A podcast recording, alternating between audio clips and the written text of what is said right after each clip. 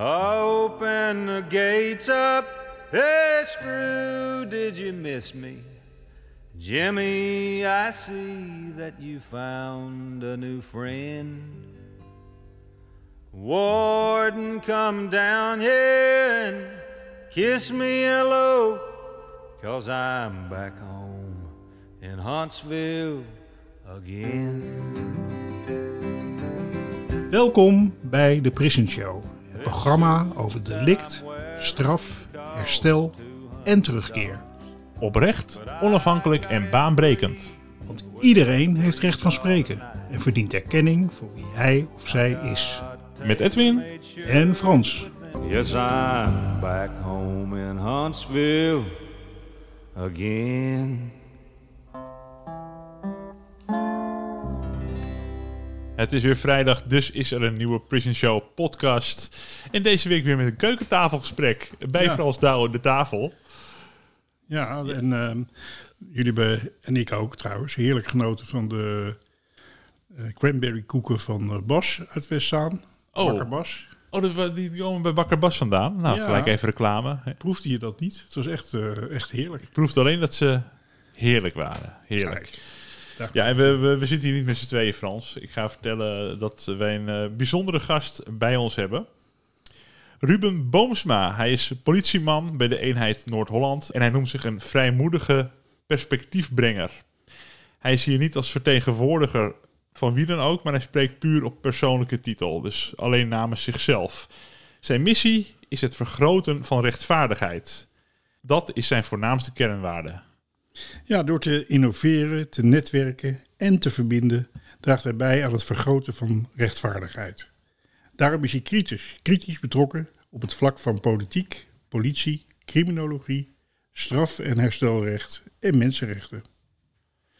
Dat klinkt nu niet bedwaald als een standaard functieomschrijving van een diender. En heeft ons ook enorm nieuwsgierig gemaakt. Van harte welkom in de Prison Show, Ruben. Dank wel. Ja, eh, dat, eh, dat klinkt niet als een eh, standaard profiel, zegt Frans. Vind je dat zelf ook? Of zie je gewoon veel meer collega's die ook zich met dit soort onderwerpen bezighouden? Eh, er zijn zeker meer collega's die zich met, met die onderwerpen eh, bezighouden. Dus in die zin ben ik niet uniek. Oh, nou, dan gelukkig. Dat vind ik al een, een mooi, mooi perspectief bieden voor dit gesprek. Want ja, als ik aan een pol- politieagent denk, dan denk ik aan alle, vooral dagelijkse werkzaamheden. Hè? Eh, in het verkeer en het opsporen van winkeldieven en eh, het volgen van eh, het bewijsmateriaal of als er ergens ingebroken. Ehm, en dat je je dan misschien moeilijk of moeilijker met de wat meer lange termijn dingen kan bezighouden. Of de wat meer metazaken van het leven. Ehm, kun je ons iets meer vertellen wat jouw functie is bij de politie? Wat jij doet? Eh, Ja, dat kan. Ik ben operationeel expert. eh, dus dat is in de rang van inspecteur om het een beetje in perspectief te brengen. Ehm, en ik heb een eh, thema, persoonsgerichte aanpak. En ik ben verantwoordelijk voor een deel eh, van een gemeente. Dus dat is eh, een aantal wijken. Eh, dus ik ben zelf niet zo heel veel meer eh, op straat.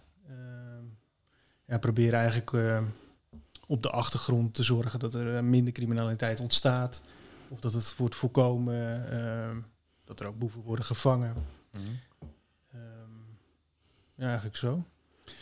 Ja, en ehm, nou ehm, weet ik dat in de gevangenis dat daar eh, een heleboel mensen zijn die zeggen: ja, ik zit hier omdat ik niet tegen onrechtvaardigheid kan. Eh, dus het begrip rechtvaardigheid, onrechtvaardigheid wordt nog wel eens eh, heel verschillend gebruikt en gedefinieerd. Wat betekent rechtvaardigheid voor jou? Wat is rechtvaardigheid precies voor jou? Dat is meteen een hele grote vraag. Ehm, ja, wat, als je kijkt naar de wereld, dan, is er bijvoorbeeld heel veel ongelijkheid. eh, en dat is nu ook een, eh, een politiek thema. En niet alles is eerlijk verdeeld.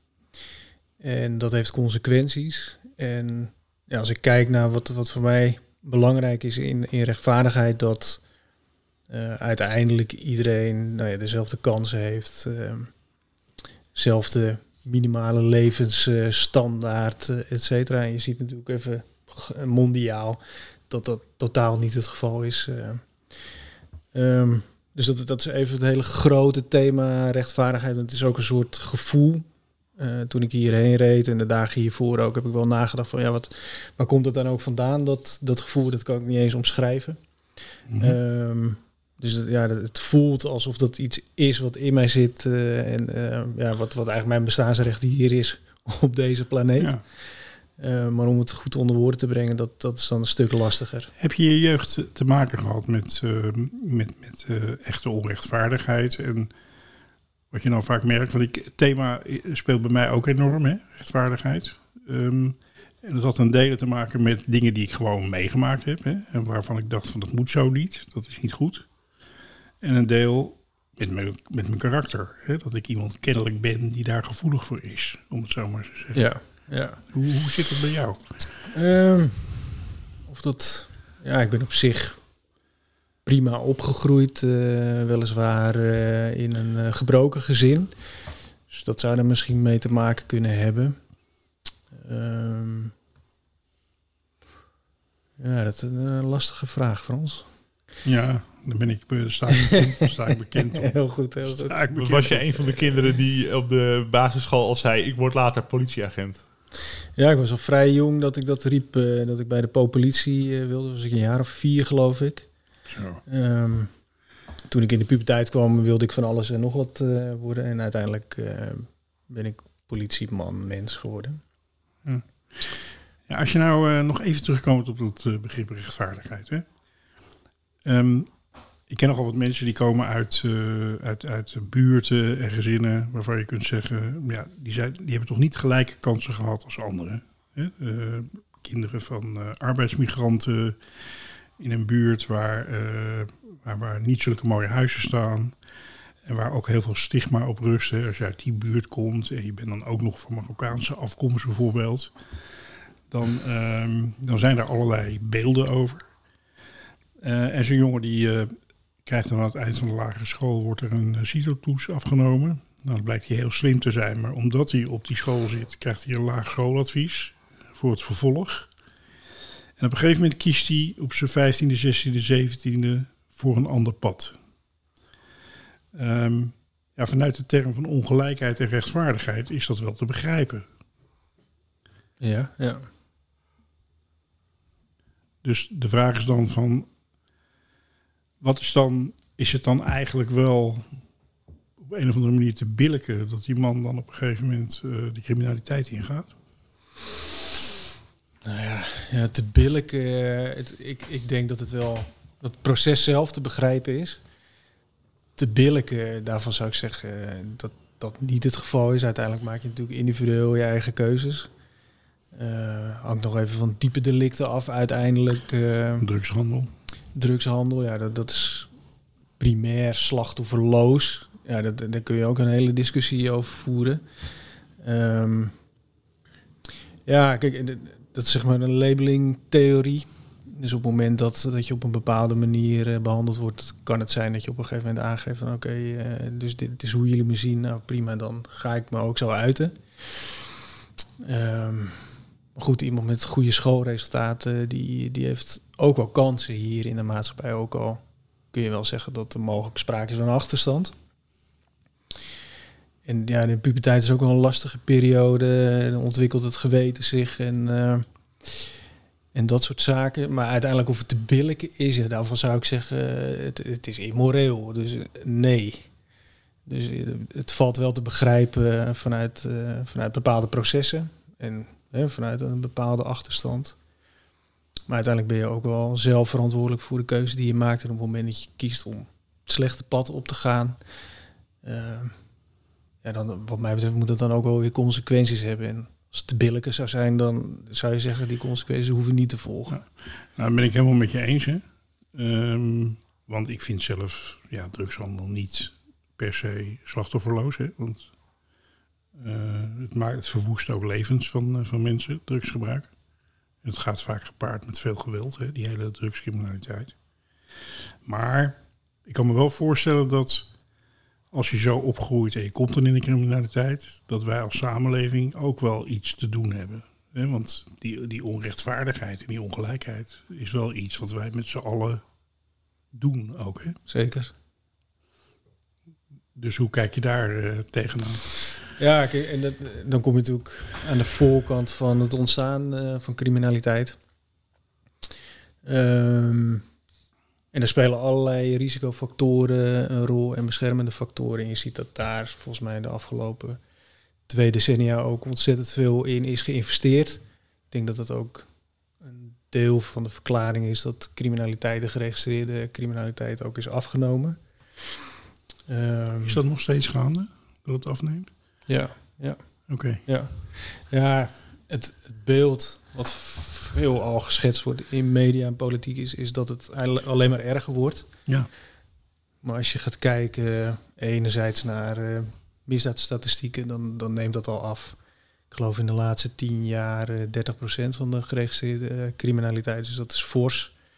En dat zie je eigenlijk in de hele westerse wereld. En dat zie je ook terug in slachtoffer-enquêtes. Dus mensen die zelf aangeven hoe vaak ze wel of niet slachtoffer zijn geweest van een, eh, van een misdrijf. En ook daar zie je dezelfde eh, trend. eh. Heb je enig idee hoe dat komt? Ehm, ja, Jan van Dijk eh, die heeft daar een hele mooie online college over gegeven bij de Universiteit van Nederland. En we zijn heel erg veel gaan doen met situationele preventie. Hij geeft als voorbeeld joyriding. Nou, dat vindt bijna niet meer plaats tegenwoordig. En dat heeft te maken met ehm, nou ja, techniek die wordt toegepast. Het is veel, veel minder makkelijk om een auto eh, te stelen of daarmee Mhm. te joyrijden. En een tweede aspect wat hij aangeeft is dat zeg maar instapdelicten, eh, dus hoe je begint in de criminaliteit, ja, die zijn ook moeilijker eh, geworden. Dus eigenlijk het begin van de carrière, ja, daar zijn allerlei barrières voor opgeworpen. Wat uiteindelijk leidt tot minder criminele carrières en dus uiteindelijk ook minder criminaliteit. Je ziet wel een verschuiving richting gedigitaliseerde criminaliteit en cybercrime. Dat is dan nu ondermijning. Ehm, maar ook als je kijkt naar de gedigitaliseerde criminaliteit, bijvoorbeeld meldpunt, internetoplichting. Nou, toen dat werd onderkend, zag je wel een stijging, maar op een gegeven moment namen het aantal aangiftes ook af, want er komt een soort tegenreactie en er komt beleid. Ehm, ja, wat maakt dat, eh, ja, dat die criminaliteit ook weer wordt teruggedrongen. Ja. Dat is natuurlijk steeds de reactie die je krijgt, maar dat zie je nu. En de digitale criminaliteit, eh, als wij op straat eh, samen lopen door een willekeurige stad hier in Noord-Holland, dan zien we die niet. Het gebeurt allemaal achter de deuren en eh, gewoon ach- achter een simpele computer. Ehm, dus het vergt ook weer een hele andere manier van, van opsporen en van erachteraan gaan. Het is ook veel meer op een globale schaal. Ik kan hier eh, criminele zaken doen met iemand in eh, Wit-Rusland of in Japan. eh, gewoon achter mijn computertje. Dus Klopt. ja, ja. dat vraagt dan ook weer veel meer internationale samenwerking, lijkt me, of, of dat soort dingen. Ja, ja, ja. Daar heb ik minder verstand van. Ja, nee, dat, dat, daarom. Maar dat is, eh, Ja. je ziet dus het, het type criminaliteit zie je heel erg veranderen. Ja. Ja, Ja, ik ben wel benieuwd. ehm, ehm, je hebt een aantal woorden genoemd, hè? Van, van een soort van kapstok waar je je je bij betrokken bij voelt en, en actief in bent. En ik wou het eigenlijk zo concreet mogelijk horen, hè? Van ehm, hoe je bij dit onderwerp en bij dat onderwerp betrokken bent en ook wat het voor je betekent. En dan heb ik het dus over ehm, eh, politiek, criminologie, straf- en herstelrecht en mensenrechten. Dat zijn allemaal best wel grote onderwerpen. Zullen we beginnen met, eh, met de politiek? Wat, eh, wat voor rol speelt die in jouw werk of eventueel jouw leven? Ehm, ja uiteindelijk, dat is natuurlijk waar de beslissingen eh, genomen worden. Dus die beslissingen hebben effect op de levens van, eh, van mensen zelf. Eh, en dat is volgens mij uiteindelijk ook wel de plek waar je veranderingen teweeg zou kunnen brengen. Ja. Dan ben ik zelf niet.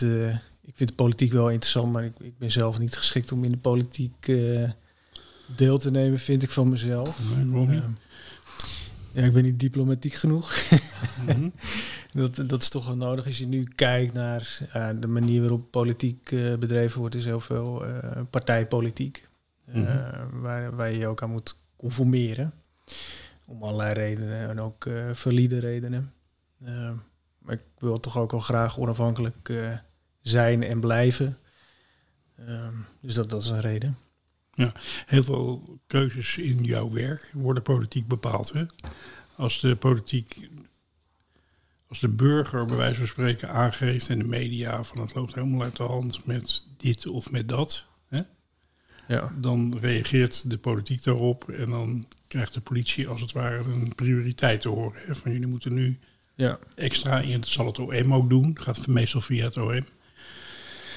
We gaan nou heel erg letten op woninginbraken. Ik noem er een zijstraat. klopt. Ja, Ja, klopt. en, en wat vind je van die, van die, los van het feit dat, je, dat dat nou eenmaal je opdracht is, Ja.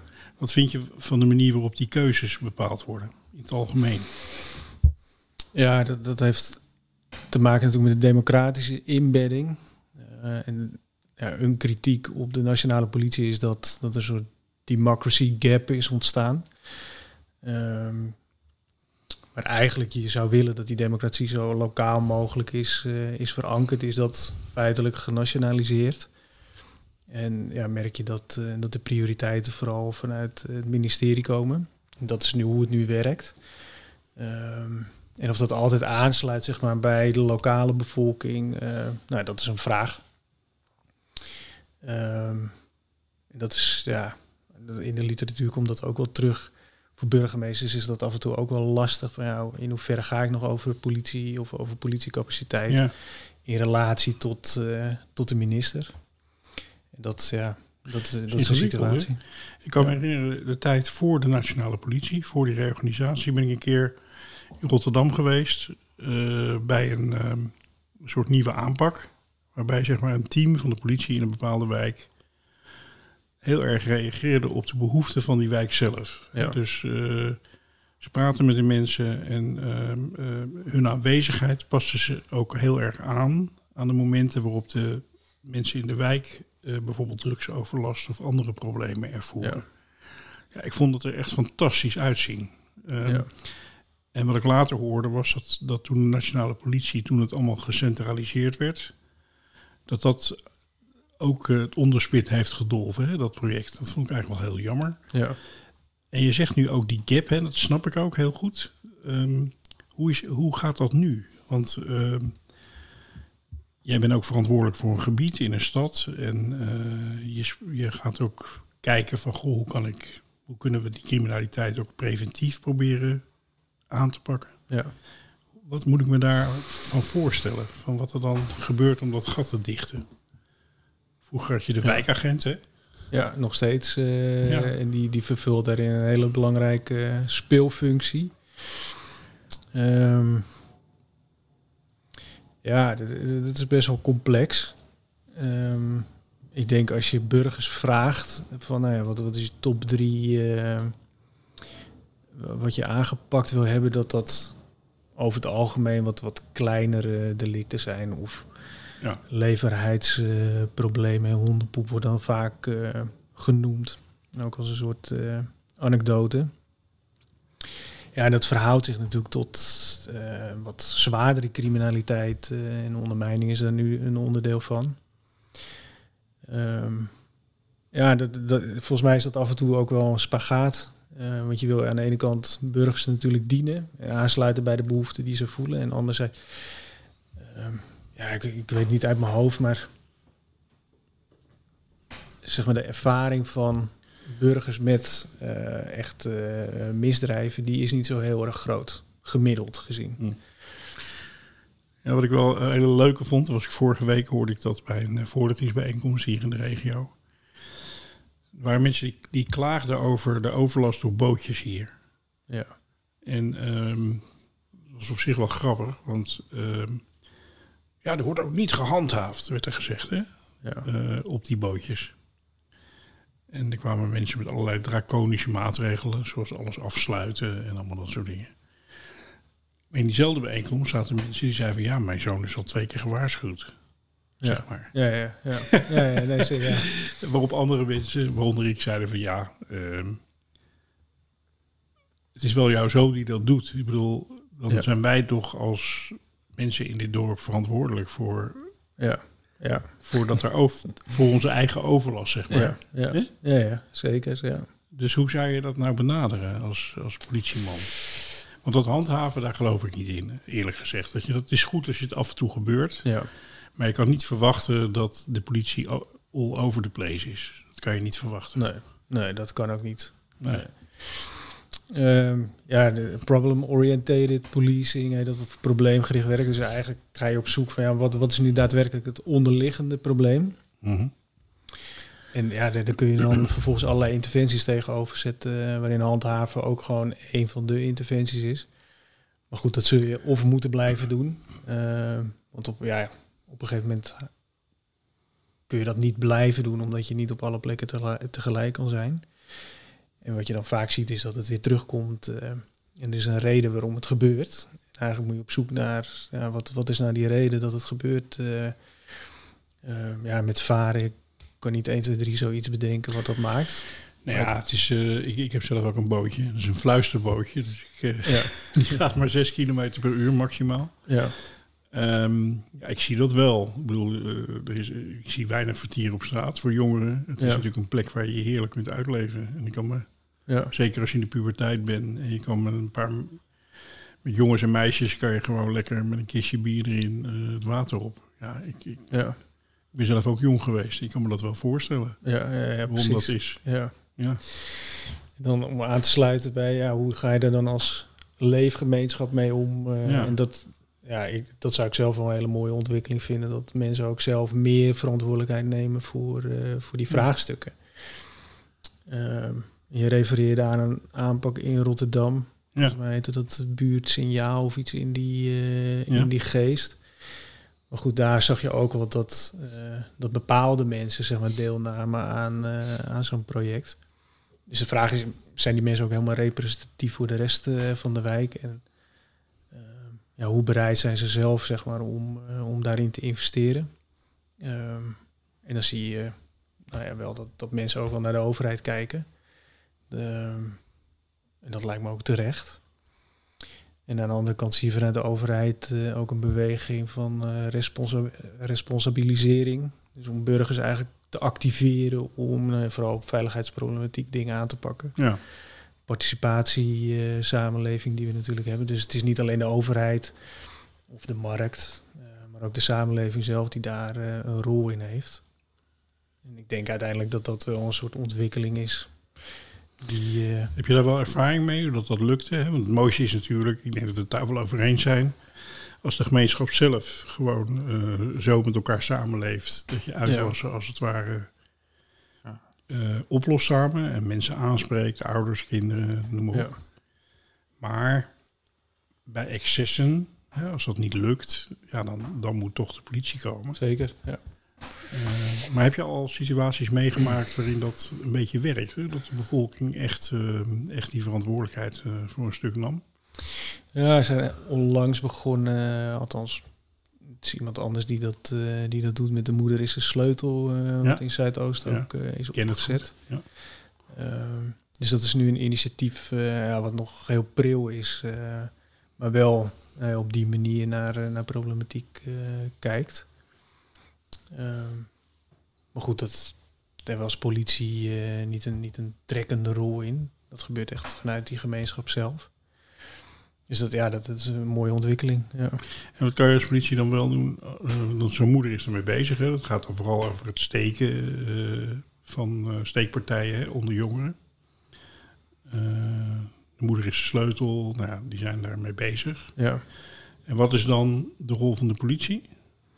Ja, eh, voor nu is die vooral faciliterend. Um, en eigenlijk ook voor een deel het terugwinnen van, uh, van vertrouwen. Maar betekent dat dat die moeders jou kunnen bellen of de politie kunnen bellen als er ingegrepen moet worden, als het fout dreigt te gaan? Of ja, dat kan, dat altijd. kan altijd. Ja, dat kan altijd. Maar ook eigenlijk, ja, op een gegeven moment ontstaan er natuurlijk beelden over en weer, gewoon in zijn algemeenheid. Um, en er zijn ervaringen ja, die een bepaald beeld of een bepaalde perceptie geven van, uh, van de politie of van de gemeente of van een andere organisatie. Um, ja, en eigenlijk probeer je dat te herstellen. Dat is een beetje het doel om eigenlijk die verbinding weer uh, te creëren. Um, en daarmee uiteindelijk ook eh, de veiligheid te verbeteren. Dat, dat is een beetje de filosofie Ja. daarachter. Ja, wat ik me eh, goed kan voorstellen, zeker ook in jouw geval, is zeg maar dat je een open en ehm, ondersteunende houding aanneemt, gewoon tijdens je werk op de dag, zeg Ja, maar. Hè? ja. In het algemeen. Ik denk dat dat op zichzelf best een, ehm, een, een goede impact heeft. Hè? Je basishouding is al heel belangrijk. Hoe je mensen aanspreekt en benadert en allemaal Ja. dat soort dingen. Zeker. Ehm, wat ik eh, eh, dan heel, om toch naar wat, wat concreets toe te gaan. Straf- en herstelrecht noem je ook als Ja, onderwerp. ja. Eh, hoe kan je daar aan, aan werken als politie? ja, eigenlijk vrij goed. Je ziet eh, Restorative Justice Nederland bijvoorbeeld, eh, die hebben al heel veel initiatieven ondernomen. Ja, Dus je ziet dat er steeds meer eh, herstelrechtelijke maatregelen opgenomen worden, ook in het strafrecht. Ja. Dus dat, dat is een hele mooie, mooie ontwikkeling. Ja, en als politie heb je daarin ook een rol. eh, dus een, een burger komt aan de balie eh, met een verzoek. Ehm, en dan eh, soms is strafrecht niet per se de beste oplossing. eh, en dan zou je misschien via het herstelrecht en via mi- bemiddeling of via kun je daar een concreet voorbeeld van geven? Stel, eh, wat- voor probleem kan dan een burger mee aan de balie komen, wat je op die manier kunt benaderen? Eigenlijk, eigenlijk zou dat elk probleem kunnen zijn. Dus het kan gaan van een burenruzie tot geweldsincidenten of winkeldiefstal. Maar goed, dat, gaat dat hangt er vanaf hoe je het herstelrecht ook als maatschappij wil, wil inbedden. Ehm, ik ooit een keer eh, even een zijstapje, een documentaire gezien eh, in een land waar heel veel oorlog eh, had gewoed. Ehm, waar ook verkrachtingen plaatsvonden. En er was een stichting die bracht eigenlijk die daders en die slachtoffers bij elkaar. Ja, en ja, wat, wat mij daarin opviel, dat zelfs bij zoiets ernstigs als een, als een verkrachting het ook mogelijk is om toch nou ja, op die manier door dader en slachtoffer in contact te brengen, toch een mate van herstel eh, te kunnen creëren. Ja. En die man gaf een soort offer en huilend bood hij zijn excuses aan. Eh, en die vrouw die eh, vergaf ook die, die persoon. En ja, dat doet, denk ik, ik weet het natuurlijk niet. ehm, maar dat, dat heeft wel betekenis ook voor, eh, voor een slachtoffer. Maak je dat in eh, Nederland ook mee? Dat je bij wijze van spreken, ik kom bij eh, het politiebureau, de Blauwe Oog. En ik zeg, dat heeft mijn buurman gedaan. Eh, kan het in Nederland ook? Dat, er dan, eh, dat, dat ik dan meegenomen word in een eh, blauw autootje en dat of een wit autootje. En, eh, en dat we dan naar de buurt gaan en dat de politie zegt van joh, we gaan even zitten. Ja. Zo, zeg maar, eh, meteen in de auto en dan naar de andere partij. Zo snel niet. Maar eh, ja, er zijn allerlei manieren waarop dat wel zou kunnen plaatsvinden, mits diegene dat natuurlijk zelf wil.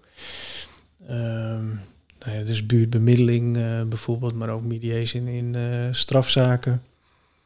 En dat is eigenlijk een ontwikkeling waar we nu Ja. als nationale politie, maar goed, ik denk ook als Maar er zijn maatschappij allerlei zitten. wetten voor opgenomen. Dan zit je al vrij ver in het formele proces. Ja, ja, Eigenlijk, hè? ja. Dan in het kader van het strafrecht of het vooronderzoek of wat dan ook. Ja. Ehm, kan het ook gewoon op straat? Ik denk dat dat eh, ook gebeurt, ja. ja. ja. Dus dat eh politiemensen ergens ter plaatse komen en daar de verhalen aanhoren. En ja, als beide partijen, eh, je, je woont tenslotte dan bijvoorbeeld naast elkaar, eh, ervoor kiezen om te verzoenen en het op dat moment... eh, Heb je daar mooie voorbeelden van gezien? Waarvan je er één wil vertellen? Wat precies duidelijk maakt. Oké, als we het op de ouderwetse manier hadden gedaan, dan was het zo gegaan. ja. Nu hebben we het zo gedaan. En kijk eens wat er gebeurd is. Ja. Nou, ik heb niet 1, 2, 3 zo hele concrete voorbeelden. Ehm ja, kijk, het alternatief is, is via het strafrecht te doen, eh, aangifte en Ja, er opsporingsonderzoek. iemand en- eh, die en krijgt een vervolging. boete of je gaat achter de deur. Of, eh, Ja. Alleen dat onderliggende conflict, dat, dat bestaat eigenlijk gewoon nog steeds. Ehm, of beide partijen moeten zich bij neerleggen zeg maar, bij de uitkomst van, van dat proces. Eh, maar ja, zelf geloof ik hem wel meer in dat als die partijen bij elkaar gebracht worden en het conflict wordt echt uitgesproken, dat dat duurzamere oplossing is. eh. Maar het is nog niet. Kijk wat ik. eh, ik heb vorige week gesproken voor een, ehm, eh, voor een groep van iets van 80 rechters tijdens een bijeenkomst. En wat, ik, wat mijn indruk was, en dat vertelden ze mij ook hoor, is dat ehm, eh, ja, ze zeiden van joh, wij zijn gewoon regels aan het toepassen, we zijn gewoon procedures aan het doen. ja. En we moeten ons eigenlijk op een heel beperkt stukje informatie baseren als het gaat om de persoon van de verdachte. Maar eigenlijk ja, zijn we daar bijna niet mee bezig met de persoon van de verdachte. Dat vond ik op zich wel schokkend. Ja. Dat mensen zoveel jaren daarmee bezig waren. Bij de politie, eh, en het waren allemaal, laat ik dat vooropstellen, want een aantal van die mensen ken ik persoonlijk. Ik, waren gewoon hele aardige mensen. En het was ook een hele mooie bijeenkomst. En diezelfde ervaring heb ik eigenlijk met mijn contacten met de politie, maar ook met het Openbaar Ministerie. Eh, mensen die vaak wel echt vanuit eh, een stukje mensen willen helpen, de samenleving willen ondersteunen voor het vak kiezen. Ja. Maar uiteindelijk gewoon heel erg bezig zijn met gewoon ja, procedures aflopen en regels toepassen en dat soort dingen. Ja. Is, dat, is dat ook wat zoals jij het ervaart? Of heb je daar een stukje op terug kunnen winnen? Ja, of ik, ik weet niet of ik daar zelf een stukje op terug heb kunnen winnen. Eh, contextgedreven werken, dat, dat, ja, dat wordt wel van belang geacht. Dus er wordt zoveel mogelijk geprobeerd om naar die context te kijken en op basis van die context een afdoening eh, te doen. Dus ik, ik denk dat dat in de afgelopen tien jaar eh, wel meer is geworden. Ja. Ehm, ja, en uiteindelijk zit je, zit je ook vast gewoon aan een stuk bureaucratie. Die natuurlijk ook zorgt voor een soort ja, ehm, gelijkheid. eh, want ja, dat maakt het natuurlijk soms lastig met context gedreven werken. Van ja, bij de een pas je misschien net iets anders toe dan bij de Ja. ander. Zeker. Ehm, ja, en, en voor de wet is iedereen natuurlijk gelijk. Dus eh, daar zit dan misschien een klein beetje spanning op. Ehm, ja, en, en, en procedures, ja. Voor een deel is dat ook wel hoe het, hoe het zou moeten functioneren, denk ik. Dus die Mhm. bureaucratie die, eh, die steu- ondersteunt dat eigenlijk. ehm. Ja, want uniformiteit geeft een soort, eh, dat is in ieder geval de, de verwachting die we daarvan hebben. Als je dingen uniform in heel Nederland regelt, regelt wordt iedereen gelijk behandeld. Eh, of het nou in Groningen of in Maastricht Ja, is, ja. als je iets doet, wordt er op dezelfde manier op gereageerd. Dus het geeft een bepaald, bepaalde vorm van gelijkheid en Ja. eerlijkheid, hè? rechtvaardigheid. zo je Precies. wilt. Ja, ja, ja, ja. Tegelijkertijd ja, weet je ook, dat weet jij natuurlijk als geen ander, dat bijna geen situatie hetzelfde is. Nee, En geen, en geen mens hetzelfde.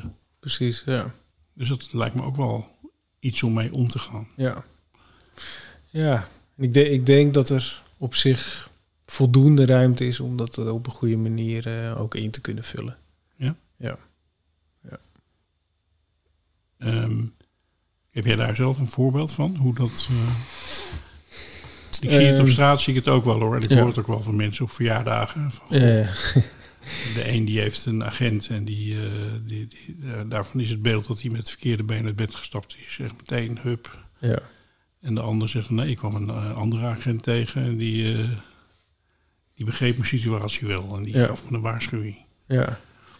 Ja, nee, zelfs dat verschil is er dus eh, ook. eh, dus Ja. dat, dat maakt dat elke situatie uniek is.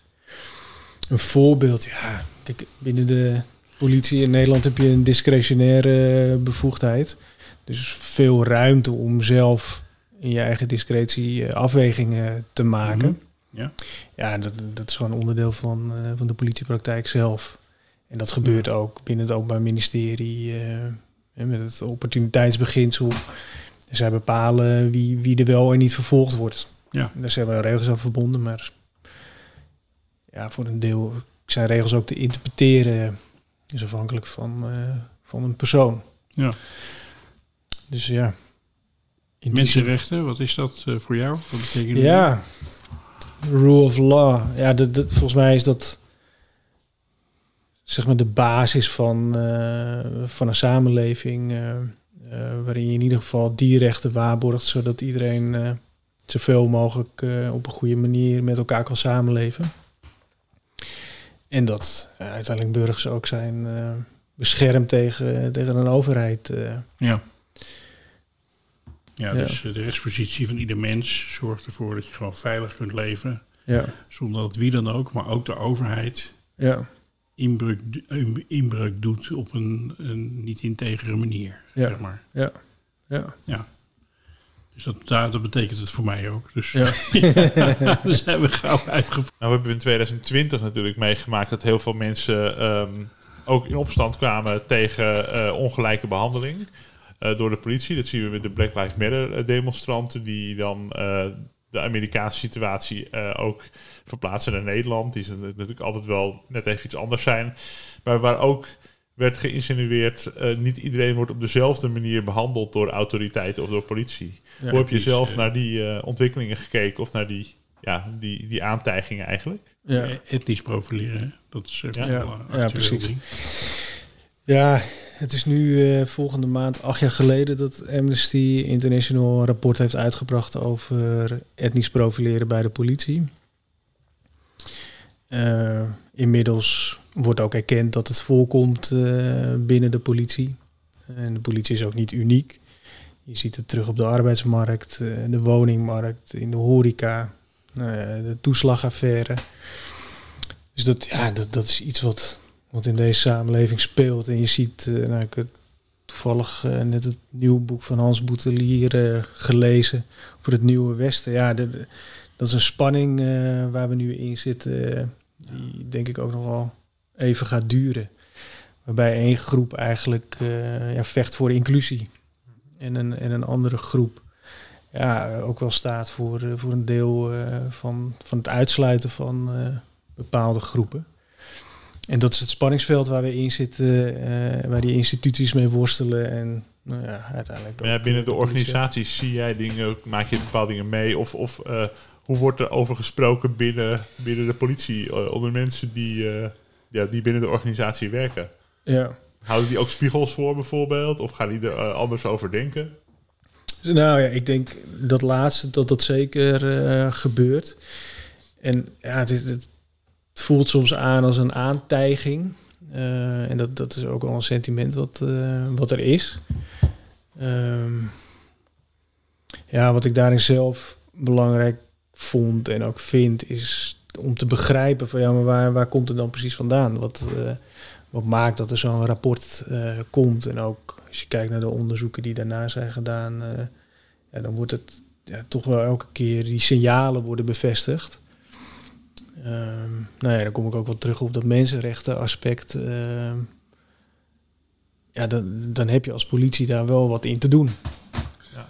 En niet alleen, nou ja, wat ik zeg, niet alleen de politie, maar dus ook al in andere sectoren speelt. Wat, wat zou je kunnen doen? Of of wat zie je al gebeuren misschien?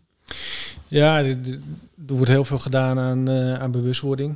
Ehm, dus dat, dat is wat er. eh, Moet ik aan gebeurt. cursussen denken dan? Of dat mensen onderling praten? Of dat er... Waar moet ik aan denken? Ja, onder andere cursussen, eh, gesprekken, dialoogsessies. ehm, virtual reality eh, is ontwikkeld. eh, een, een app. Dus er gebeuren wel een aantal dingen. Ehm, maar goed, we weten, niet, Ja. we weten niet goed hoe vaak het nou daadwerkelijk voorkomt. Dus dat maakt het soms wat lastig Ja, dat ook. in het debat. We hebben vorige week ook gehad dat er bij het preventief fouilleren dat de politie werd gecontroleerd weer door controleurs. Dus de, Ja. de, politie wordt weer gecontroleerd door burgers die, eh, die meeliepen met de politie. Ja. Dan krijg je een soort van allemaal mensen die elkaar gaan eh, in de gaten gaan houden of gaan controleren. Ja. Dat is al een stap misschien richting verbetering. Als dan een soort burgercomité mee- meeliep. eh, en en eh, dan kan zeggen van, hé, hey, hier valt eh, iets op. Eh, ze, ze pakken niet de derde uit de rij, maar ze pakken eh, misschien iets te veel eh, naar willekeur of zo. Maar dat, Ja. dat gaat dan om het pre- preventief fouilleren. Ehm, er werd gesproken vorig jaar ook dat het institutioneel zou voorkomen. Hè? Dus dat het zit ingebakken in een bepaalde organisatie. Ja, daar vraag ik me heel erg af van... eh, punt 1, hoe krijg ik daar grip op? Wat is dat? Dat het institutioneel is. Het is ook niet iets wat je kunt tonen misschien, of niet zomaar kunt beetpakken. Het is niet een, eh, een beestje wat je zo kan oppakken. En hoe zou je dat uit een organisatie kunnen weghalen? Want je noemt wel een paar dingen zoals cursussen of een virtual reality. Maar dat zijn, ja, als ik bij de politie werk en ik denk, ja, dat, dat interesseert me verder niet zoveel. Ik moet het even afstrepen en dan kan ik weer verder met mijn werk. Af- Afvinkdingetjes of zo. Dat, i- hoe, hoe komen we... ehm, ik, heb het, ik heb het idee dat de, de groepen die daarover klagen en de agenten of, of andere mensen van andere insta- instanties waarover wordt ge- gepraat, dat die elkaar niet kennen of nooit echt één op één in een dialoog hebben ontmoet of in het gezicht hebben gekeken. Is zoiets misschien een deel van de oplossing?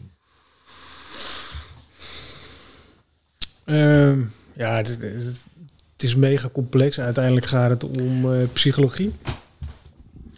Dus ieder mens heeft bepaalde percepties en denkbeelden en ook vooroordelen, biases, eh, noem het maar op.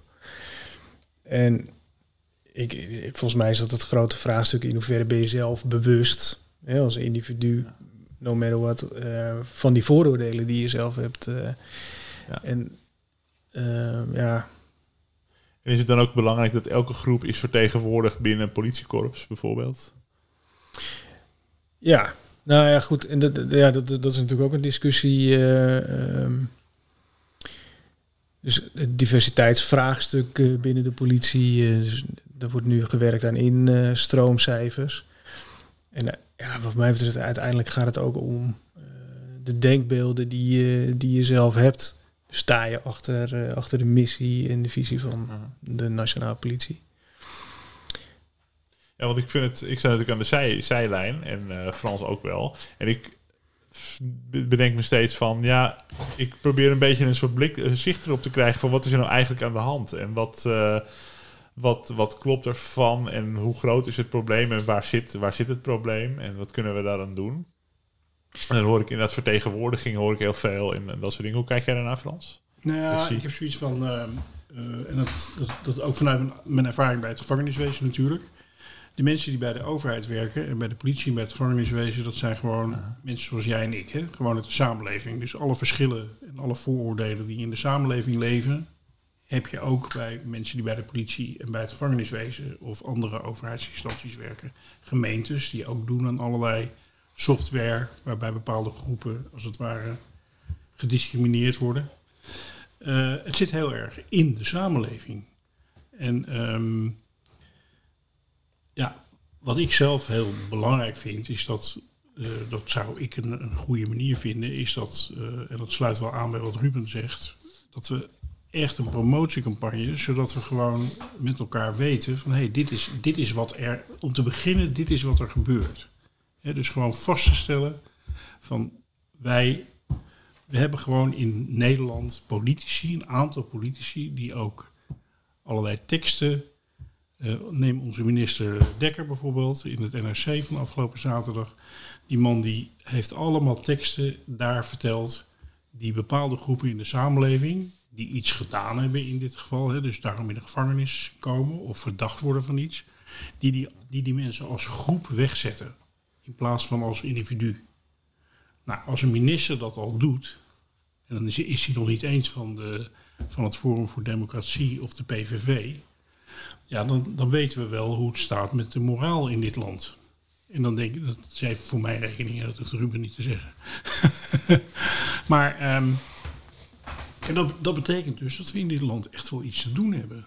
eh, als het gaat om, om minderheidsgroepen en om discriminatie. Zo zit ik erin. En ik denk, ja, als je een, een hiërarchische verantwoordelijkheid in een organisatie hebt, zoals ik dat gehad heb, ja, dan ben ik dus heel erg voor du moment dat je voelt dat dat aan de hand is. Dat, dat voelen leidinggevenden, dat voel je ook als directeur. Hoef je maar een afdeling op te stappen eigenlijk en dan voel je dat al. Dit soort mechanismen spelen. Ja, dan moet je daar ontzettend veel aandacht aan besteden. Ja. En dan het ene is bewustwording.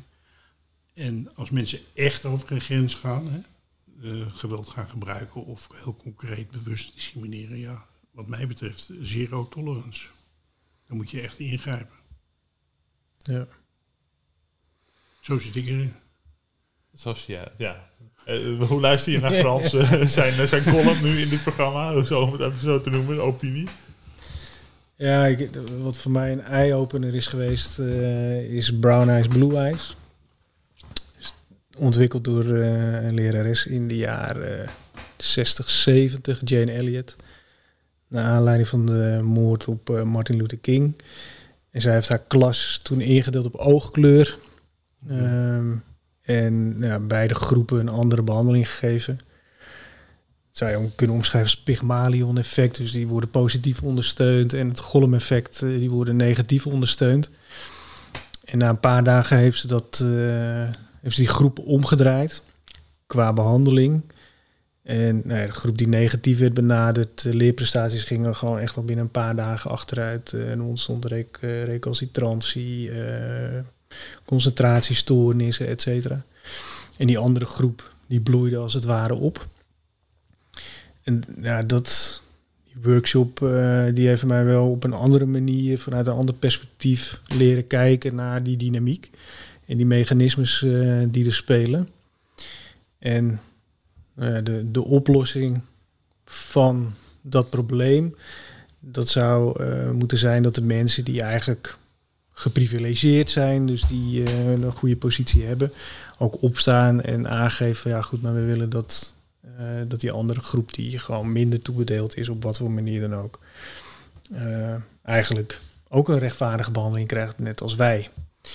En uiteindelijk gaat dat om, ja, zeg het maar, eh, om, om mogelijkheden of om kapitaal, sociaal of economisch of whatever. En hoe verdeel je dat met elkaar? Wat denk je van de gedachte dat, dat de mensen die geprivilegeerd zijn, ehm, de, eigenlijk degene zijn die over het algemeen de, de andere groepen buitensluiten? En dat eh, de groepen die, waar het om gaat, dat die op een gegeven moment zich zo moeten gaan emanciperen dat ze, ook, dat ze het gewoon niet meer pikken. En dat ze hun recht opeisen. Is even de tegenovergestelde beweging. Ja. Ik, denk, ik denk zelf dat het complexer is dan, eh, dan dat. Ik heb, ik, ik denk al veertig keer eh, zo'n workshop meegemaakt. eh. Mhm. En wat je ook ziet, dus de mensen die macht hebben, ik doe het even tussen aanhalingstekens, die voelen zich daar zelf soms ook heel ongemakkelijk bij. En er heerst ook een soort angst van, ja goed, op het moment dat ik nu opsta en, en mijn zegje doe, ja, dan kom ik straks ook misschien in die minderheidspositie Ja. eh, terecht. Een soort Ja. bijstander effect. En dat, eh, dat is ook iets heel erg menselijks. Eh, Ja. En je ziet die, die groep die in de minderheid is, die gebruiken allerlei copingstrategieën om maar met die onrechtvaardige situatie om te kunnen gaan. Dus sommigen gaan weg, sommigen worden boos, eh, sommigen gaan mee. eh, dus dat zijn allerlei verschillende Ja. manieren. En ik heb het één keer meegemaakt, dat, dat was heel mooi. Ehm er is een bepaalde opstelling en die groep die besloot met zichzelf om eigenlijk de hele opstelling die daar was neergezet gewoon weg te halen en daar een cirkel van te maken en ook de, degene die in de minderheid waren of in die minderheidsgroep gewoon op te nemen in die cirkel.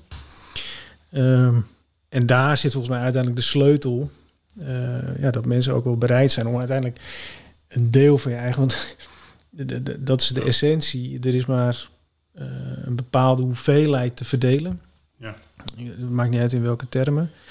Eh, en ben je bereid om nou ja, dat, dat ook te delen met anderen die dat, eh, die dat minder hebben. Ja. En ben je bereid daar, eh, om daarvoor te gaan staan.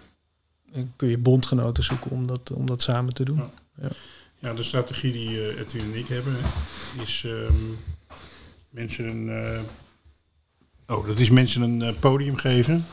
En vanuit onze geprivilegeerde situatie, zeg maar. Ja.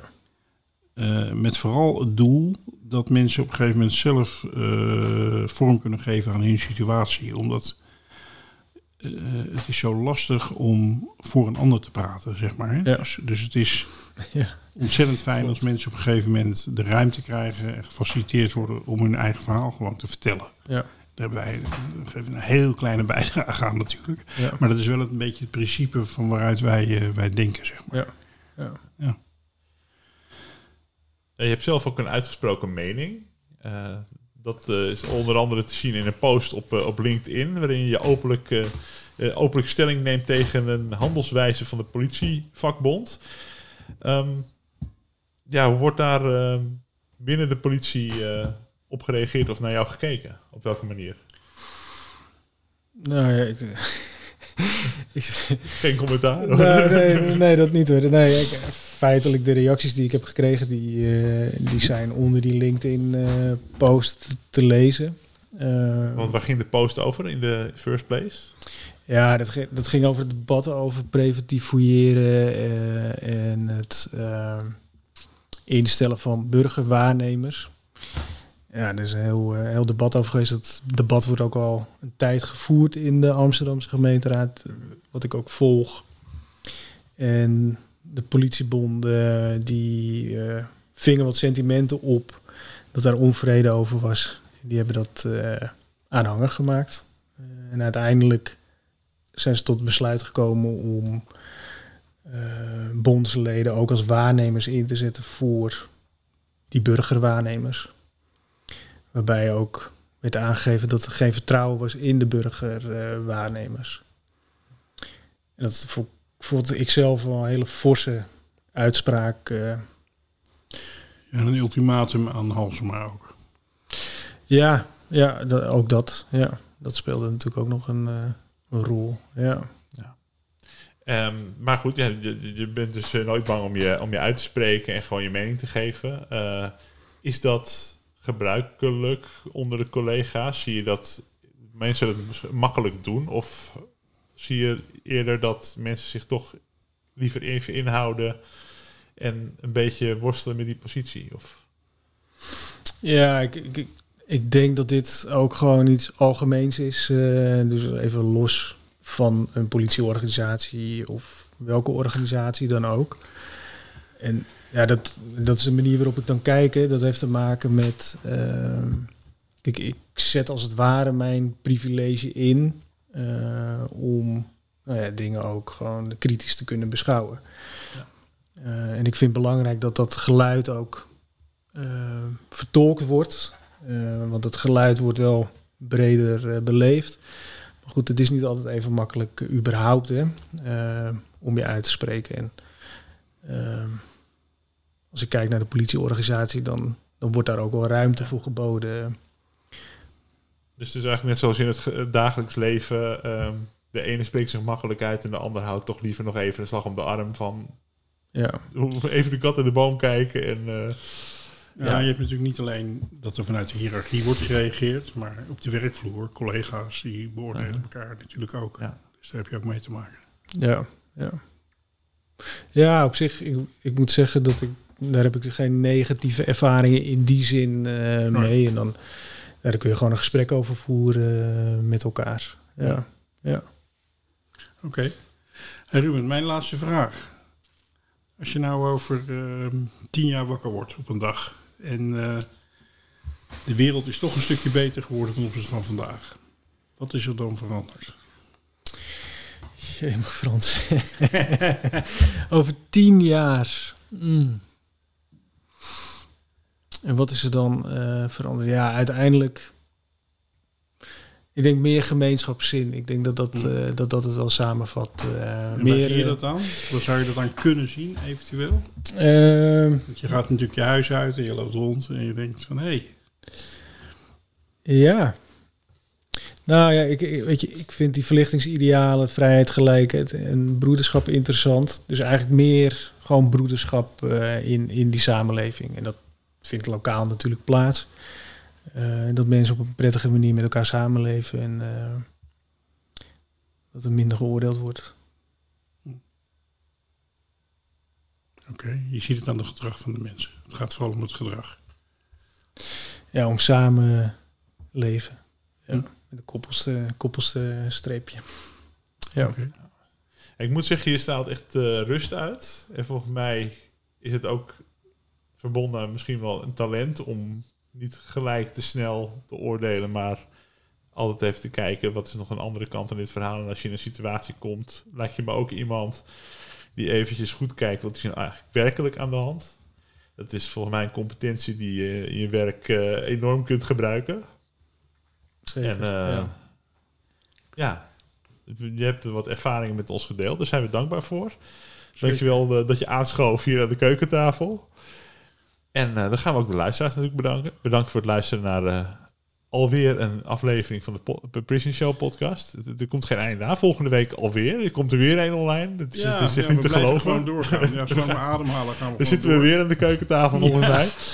Um, ja. Frans. Um, en ze zijn iedere keer weer interessant. Want deze invalshoek vond ik ook weer heel, uh, ja. heel goed om kennis van te nemen. Daarom. Ja. Precisentshow.nl, daar vind je al onze uh, afleveringen. En anders uh, herstelterugkeer.nl. En dan op het knopje, knopje podcast. Dan vind je ook een heel archief dat doorzoekbaar is op steekwoorden en op namen. En daar uh, zijn uh, ruim 100 uitzendingen al terug te luisteren. Dus vind ons ook op social media, Facebook en Twitter. En dan uh, hoor je ons volgende week weer. Tot dan. Tot dan.